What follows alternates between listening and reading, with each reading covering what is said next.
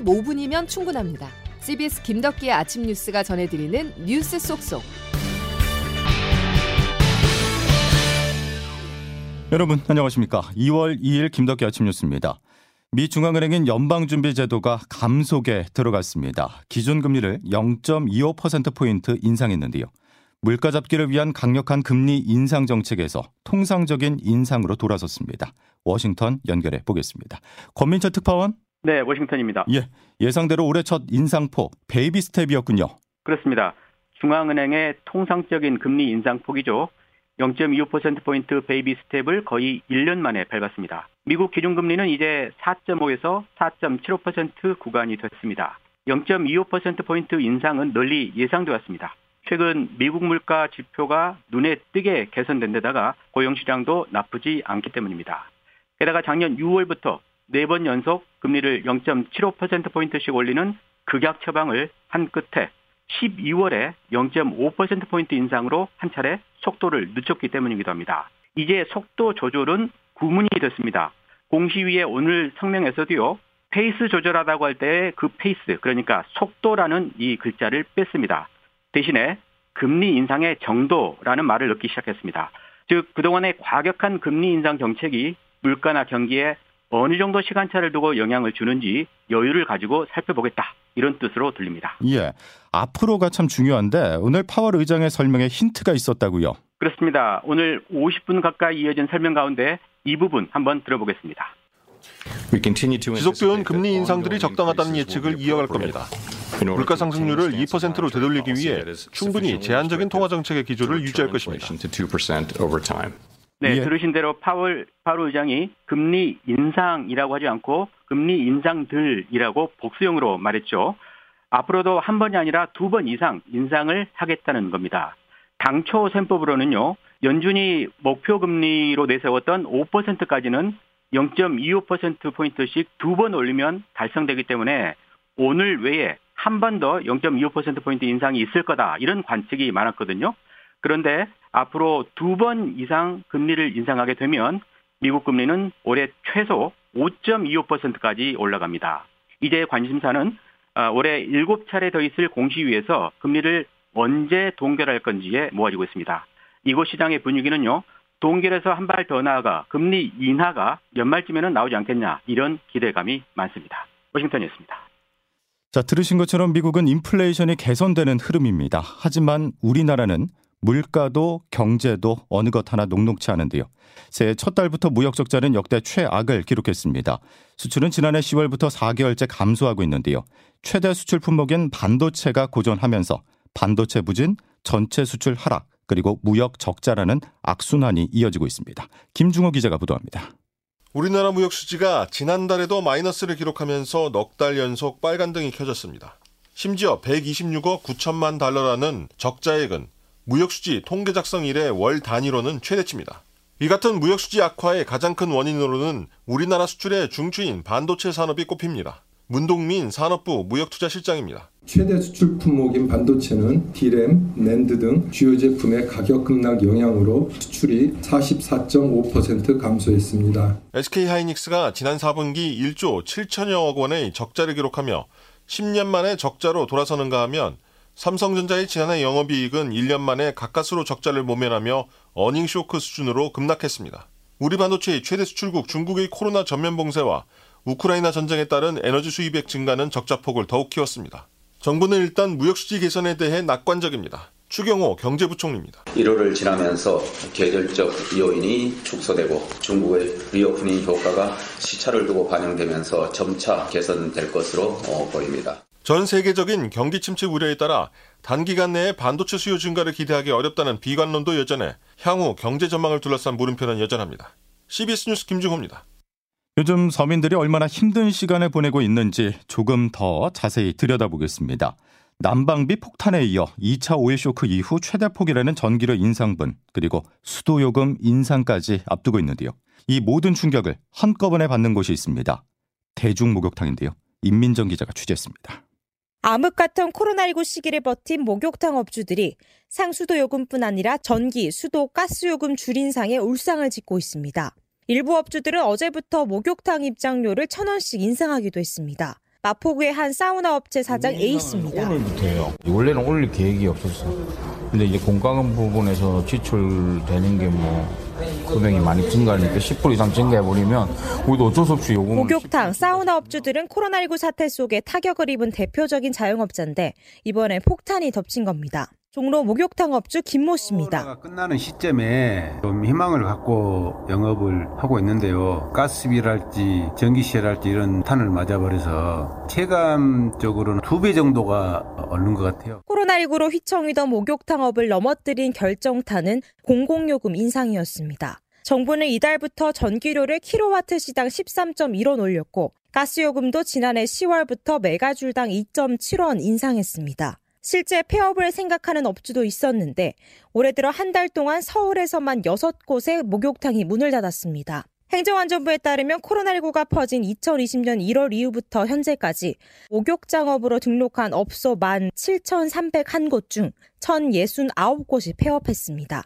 CBS 뉴스 임민정입니다.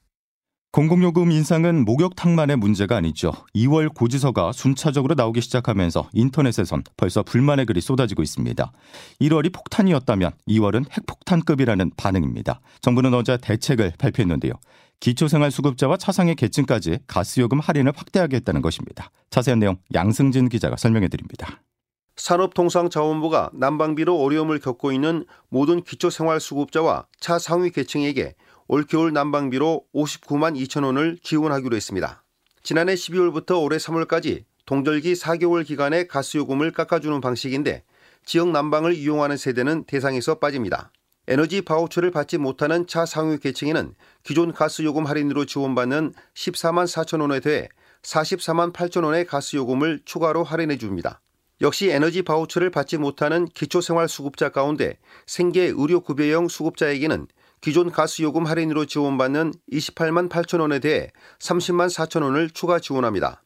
주거형 수급자에게는 기존 14만 4천 원에 44만 8천 원을, 교육형 수급자에게는 기존 7만 2천 원에 52만 원을 각각 추가 할인해 줍니다. 지난해 기준 기초생활수급자와 차 상위 계층은 모두 201만 7천여 가구, 이 중 도시가스 이용 가구가 전체의 83.6%에 달한다는 점을 고려할 때 최대 168만 7천여 가구가 난방비 할인 혜택을 볼 것으로 추산됩니다. 정부는 추가 지원에 들어갈 3천억 원을 추가 편성 없이 내년도 가스 요금에 반영시키기로 했습니다. CBS 뉴스 양승길입니다. 다음 소식입니다. 이틀 전 한미 국방장관 회담에서 미 국방장관이 전략 자산을 더 자주 한반도에 전개할 것이라고 예고했었는데요. 이 말이 나온 바로 다음 날인 어제 미 전략 폭격기와 스텔스 전투기가 우리 공군과 올해 첫 연합 공중 훈련을 실시했습니다. 그런데 훈련 장소를 주목해 볼 필요가 있습니다. 서해상이었는데요. 북한도 북한이지만 중국 견제 목적이 다분하다는 해석입니다. 김영준 기자의 보도입니다. 5세대 전투기 F-22와 35 그리고 항모 강습단을 한반도에 전개했었는데 앞으로 이런 것들을 더 많이 할 예정입니다. 이틀 전 한미 국방장관 회담에서 이렇게 예고했던 로이드 오스틴 미 국방장관의 말이 하루 만에 실행됐습니다. 국방부는 한미 공군이 어제 서해 상공에서 올해 첫 연합공중훈련을 실시했다며 우리 공군 F-35A 스텔스 전투기와 미 공군 B-1B 랜서 전략폭격기 F-22 랩터와 F-35B 전투기 등이 참여했다고 밝혔습니다. 미 공군의 전략자산 전개는 지난해 말 이후 약 한 달 만이지만 당시엔 장소가 남해였고 이번에는 중국 코앞인 서해에서 훈련을 실시했습니다. 중국은 한미 국방장관 회담 직후 관영 매체를 통해 오스틴 장관의 방안이 중국 견제를 위한 것이라며 아시아 태평양 지역의 안보 불확실성이 더 커지고 있다고 불편한 심기를 드러낸 바 있습니다. 때문에 이번 연합훈련은 북한뿐만 아니라 중국을 견제하려는 목적이 다분하다고 해석되지만 국방부는 중국에 대해서는 일절 언급하지 않았습니다. 북한은 북한대로 지난해 말 전원회의에서 강경 행보를 예고하고 중국과 러시아의 편을 들고 있는 만큼 올해 한반도 정세도 순탄하지는 않을 전망입니다. 미국은 2022년에 들어와 각종 핵 타격 수단들을 남조선의 상시적인 배치 수준으로 자주 들이밀면서 CBS 뉴스 김영준입니다. 대거 낙하산 부대를 보내가지고 공천 파동을 일으킨 게 지금까지 여러 번에 걸쳐서 있었습니다. 그렇지만 저는 개파가 없기 때문에 저는 절대로 임기 초기에 1년도 안 된 시점에 자기가 앞으로 뭘 대통령 선거 나가보겠다 그렇게 생각하고 만약 대표가 되면 그러면 당에 분란이 생깁니다. 지금도 논란이 있는 걸로 알고 있습니다만 결국은 어, 김기현 대표 어, 본인이 어, 그 문제에 대해서 해명을 하셔야 되는 그런 부분입니다. 안철수의 상품으로 승부하시도록 하시죠. 뭐 자꾸 상대방 흠진되는 거 하시는지 언제까지 자꾸 이렇게 진흙탕 하실 것인지 대통령하고 수시로 만나서 같이 식사도 하고 2시간, 3시간 동안 현안 가지고 토론도 하고 저는 윤석열 대통령과 굉장히 일을 하는데 궁합이 잘 맞고 아무런 문제가 없습니다. 전당대회를 앞둔 국민의힘은 지금 윤심 쟁탈전이 한창입니다. 당권 주자들 저마다 진짜 윤심은 자신에게 있다고 경쟁하고 있는데요. 오늘은 당대표 후보 등록일입니다. 조태임 기자가 보도합니다. 이번 3.8 전당대회의 경우 100% 책임 당원 투표로 진행되는 만큼 대구, 경북의 표심이 당대표 선거의 향방을 좌우할 것이라고 해도 과언이 아닙니다.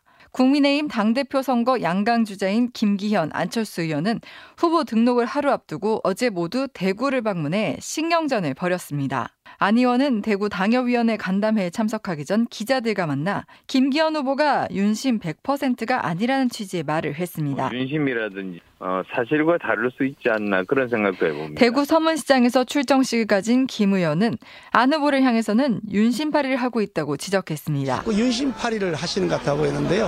당 대표 후보와 최고위원 후보들 입에서도 진짜 윤심을 놓고 논쟁을 펼치기도 했는데 진윤 표현까지 등장했습니다. 김기현 후보는 친윤 후보고요. 윤상현 후보는 진윤 후보예요. 당 안팎에서는 친윤 진윤 논란에 과거 친박 비박으로 쪼개져 전당대회를 치르고 이후 총선 패배까지 이어졌던 상황이 우려된다는 지적도 나옵니다. CBS 뉴스 조태임입니다. 민주당 상황은 어떨까요? 이재명 대표가 사법 리스크 정면 돌파 의지를 밝혔지만 법원에서 또 검찰에서 관련자들이 이 대표에게 불리한 진술을 연이어 내놓고 있습니다. 특히 쌍방울 그룹 김성태 전 회장이 대북 송금 의혹과 관련한 수사에 협조를 하면서 검찰이 다시 한번 이 대표를 정조준할지 관심입니다. 보도에 정성욱 기자입니다. 수원지검 형사 6부는 최근 김성태 전 쌍방울그룹 회장으로부터 더불어민주당 이재명 대표의 방북을 위해 북한에 300만 달러를 보냈다는 진술을 확보했습니다. 2019년 필리핀 마닐라에서 열린 대북교류 행사에서 북한 인사를 만나 이 대표의 방북을 요청하자 북측이 돈을 요구했고 자신이 대납했단 겁니다. 또 북한 황해도의 스마트팜 사업을 지원하기 위해 500만 달러를 보냈다는 진술도 한 것으로 알려졌습니다. 김 전 회장은 지난달 국내로 송환될 당시만 해도 이 대표의 번호도 모른다고 했지만 최근 검찰 조사에선 이 대표와의 인연을 암시했습니다. 김 전 회장은 2019년 1월 중국 선양에서 북한 인사들과 자리를 하던 중 이화영 전 경기도 평화부지사를 통해 이 대표와 통화를 했다고 진술한 것으로 전해졌습니다. 검찰은 김 전 회장이 이 전 부지사뿐 아니라 이 대표와도 긴밀한 관계였다고 의심하고 있습니다. 김 전 회장이 북한에 자금을 대고 경기도가 그 대가로 쌍방울 측에 이권을 약속했다면 이 대표에게 제3자 뇌물 혐의도 적용할 수 있다는 판단입니다. 하지만 이 대표는 검찰의 신작 소설이라고 일축했고 민주당도 비열한 북풍 조작 수사라고 맞서고 있습니다. 때문에 검찰이 이 대표의 혐의를 입증하기 위해선 실질적인 증거 확보가 필요한 상황입니다. CBS 뉴스 정성옥입니다. 김덕기 아침 뉴스 함께하고 계십니다. 이제 기상청 연결해서 자세한 날씨 알아보죠. 김수진 기상 리포터. 네, 기상청입니다. 예, 어제 출근길보다 기온이 낮은 거죠? 네, 그렇습니다. 오늘 아침 옷차림 한결 따뜻하게 하셔야겠는데요. 밤사이 북서쪽에서부터 찬 공기가 내려오면서 현재 아침 기온 태백 영하 12도, 서울 영하 4.8도 등의 분포로 어제보다 3도에서 많게는 10도 가량 기온이 크게 떨어졌고 찬바람이 불어서 체감 기온을 더 끌어내리고 있습니다. 오늘 한낮 기온도 서울 2도를 비롯해 원주, 청주 3도, 광주, 대구 6도의 분포로 어제보다 3도에서 7도 가량 다소 낮겠습니다. 이런 가운데 오늘은 전국이 대체로 막다가 점차 구름 많아지겠고 공기 질도 비교적 깨끗하겠습니다. 다만 현재 동해안과 강원 남부 산지, 경북 북동 산지를 중심으로 건조 특보가 발효 중인 상태여서 불씨 관리 더욱 철저히 해주셔야겠습니다. 날씨였습니다. 부디 따뜻한 하루 보내시길 바라면서 목요일 김덕기 아침 뉴스는 여기까지입니다. 내일 다시 뵙겠습니다. 고맙습니다.